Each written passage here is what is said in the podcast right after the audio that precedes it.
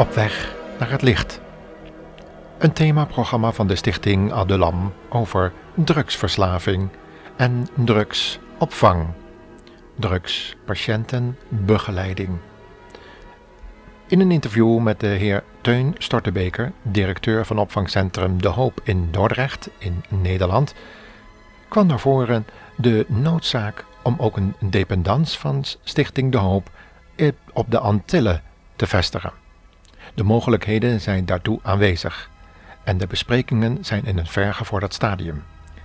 We laten in dit programma nog een keer de heer Teun Stortenbeker aan het woord over de eventuele mogelijkheden die hij ziet op de Antillen. Maar dan eerst nog een getuigenis van een jonge drugsverslaafde.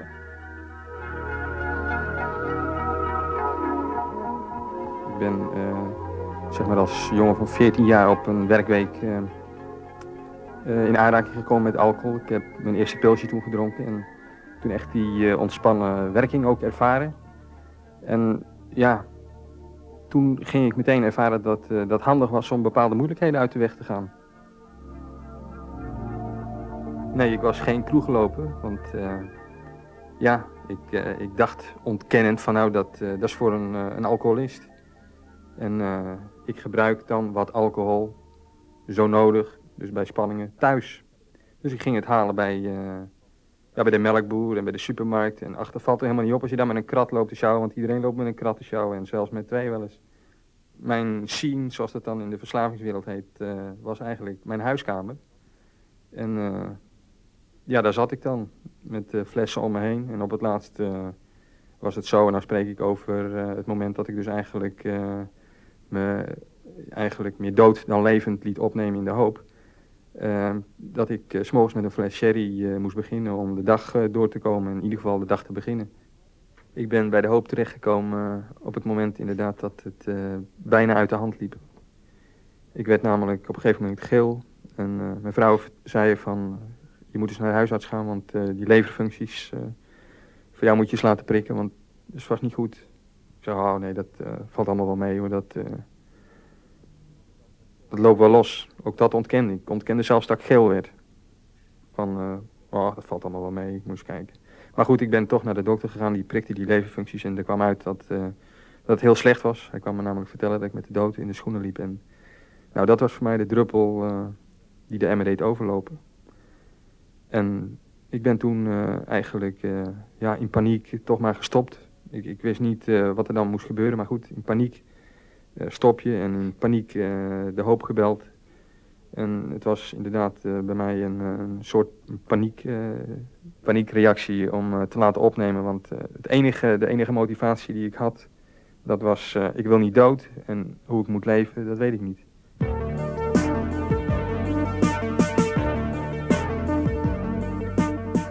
In 1975 werd de stichting De Hoop opgericht. Een jaar later ging het crisisopvangcentrum voor drugsverslaafden aan de Spuiweg open. Dat was ondergebracht in een voormalige fabriek die eerst ingrijpend moest worden verbouwd.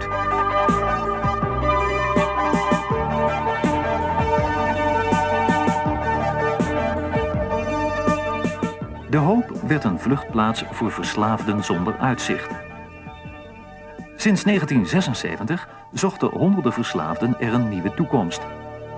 Hun gang naar De Hoop was gebaseerd op een persoonlijke keuze.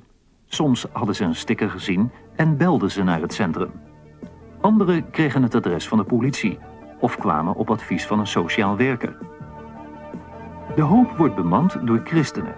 Via een intensieve therapie helpen zij lichamelijk en geestelijke wrakken op weg naar een zelfstandig functioneren in de maatschappij. Iedereen die werkelijk met zijn verslaving wil breken, is welkom in het opvangcentrum. Bij toelating wordt niet op de godsdienstige achtergrond van de verslaafde gelet. Wel wordt verwacht dat de verslaafde zelf de noodzaak van opname inzien.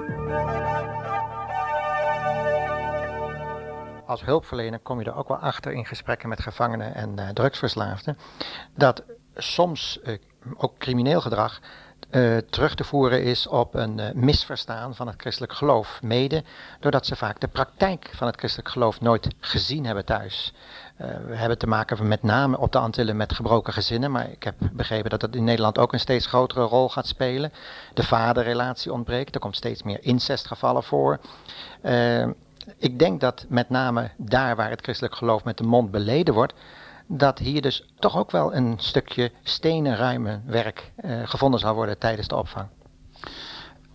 Ontwortelde relaties zijn in feite een heel groot probleem.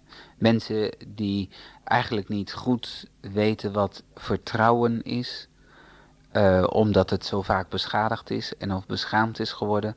Mensen die geen vaderbeeld kennen als een goede vader die voor hen zorgt. Dat zijn allemaal dingen die diepe wonden en diepe problemen in de mens creëren. Waardoor dat het ook zo moeilijk is om eruit te komen. Want gaat een ander praten met jou en die gaat een band leggen. En er komt een relatie van vertrouwen. Dan ontstaat er vaak paniek. Want je kent dat vertrouwen niet en je bent bang dat het opnieuw beschaamd zal worden. Nou, datzelfde, dat gebeurt ook ten opzichte van God. Want God vertrouw je niet, want je hebt nog nooit een man vertrouwd als God dan een man zou zijn. Maar je vertrouwt hem zeker niet als vader, want je hebt je vader misschien nog nooit vertrouwd. Je vertrouwt hem niet als gezaghebbende over jou, want alle gezag wat over jou geweest is, dat heeft gefaald. Je hebt nog nooit je hart met iemand gedeeld, want toen je het deed, werd het misbruikt. Daarom deel je je hart ook niet met God. Nou, dat zijn allemaal problemen waar je keihard tegenaan loopt. En dat is voor mij ook de reden waarvoor dat ik zeg, ik heb een therapeutisch proces nodig om dat op een zeker moment terug te brengen. En dat ze gaan zien dat het wel kan. En misschien maar heel beperkt, maar dat het wel kan. En vanuit die basis kun je iets verder komen, ook in de relatie naar God.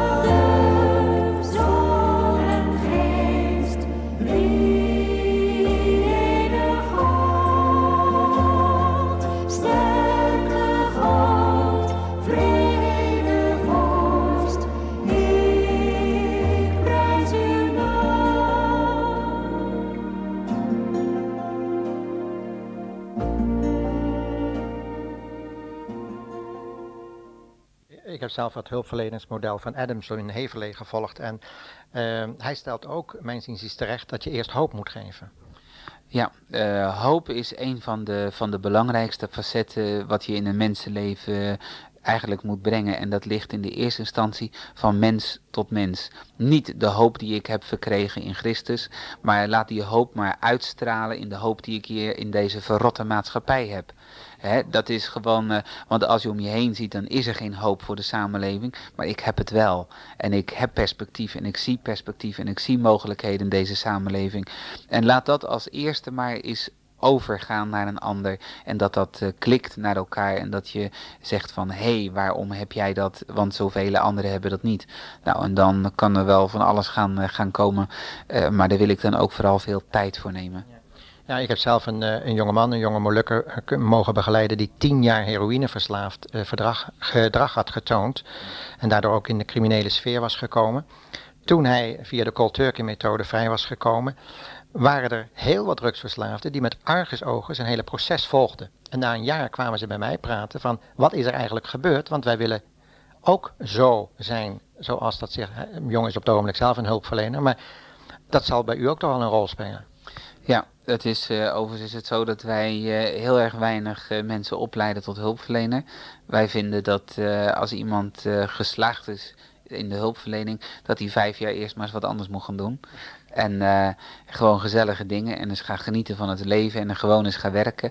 En als hij dan nog weer eens een keer in al deze problemen wil duiken, dan kan hij na 5 jaar terugkomen. De praktijk is dat ze het dan niet meer doen.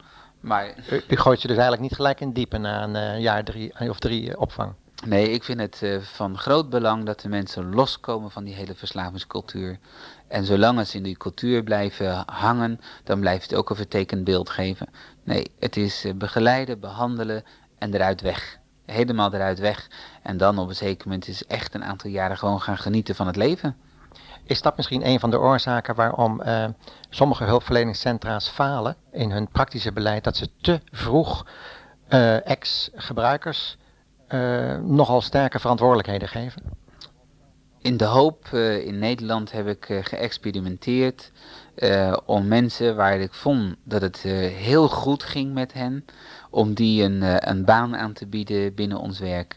En ik kan met nadruk zeggen dat het bij geen één echt een succes was.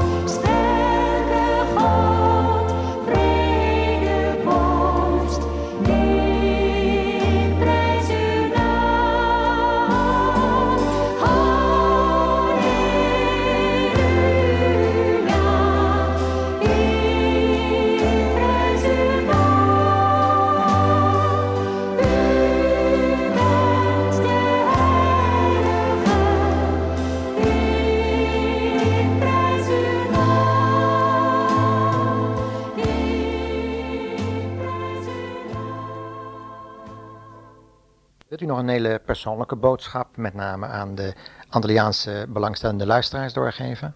Oh, zeker wel. Ik heb het heel vaak gezien dat verslaafden uiteindelijk een keuze maakten om in behandeling te gaan, omdat hun ouders of grootouders sterke strijders werden in gebed, dat er een oplossing zou komen. En dat er na verloop van tijd, van gebed en van worsteling, dat er een oplossing kwam. En zo zou ik ook eigenlijk op dit moment willen zeggen, er moet een oplossing komen voor opvang, sowieso op de Antillen. Laat het voor ons met elkaar een gebedszaak zijn dat dat rondkomt en liefst op zo'n kort mogelijke termijn.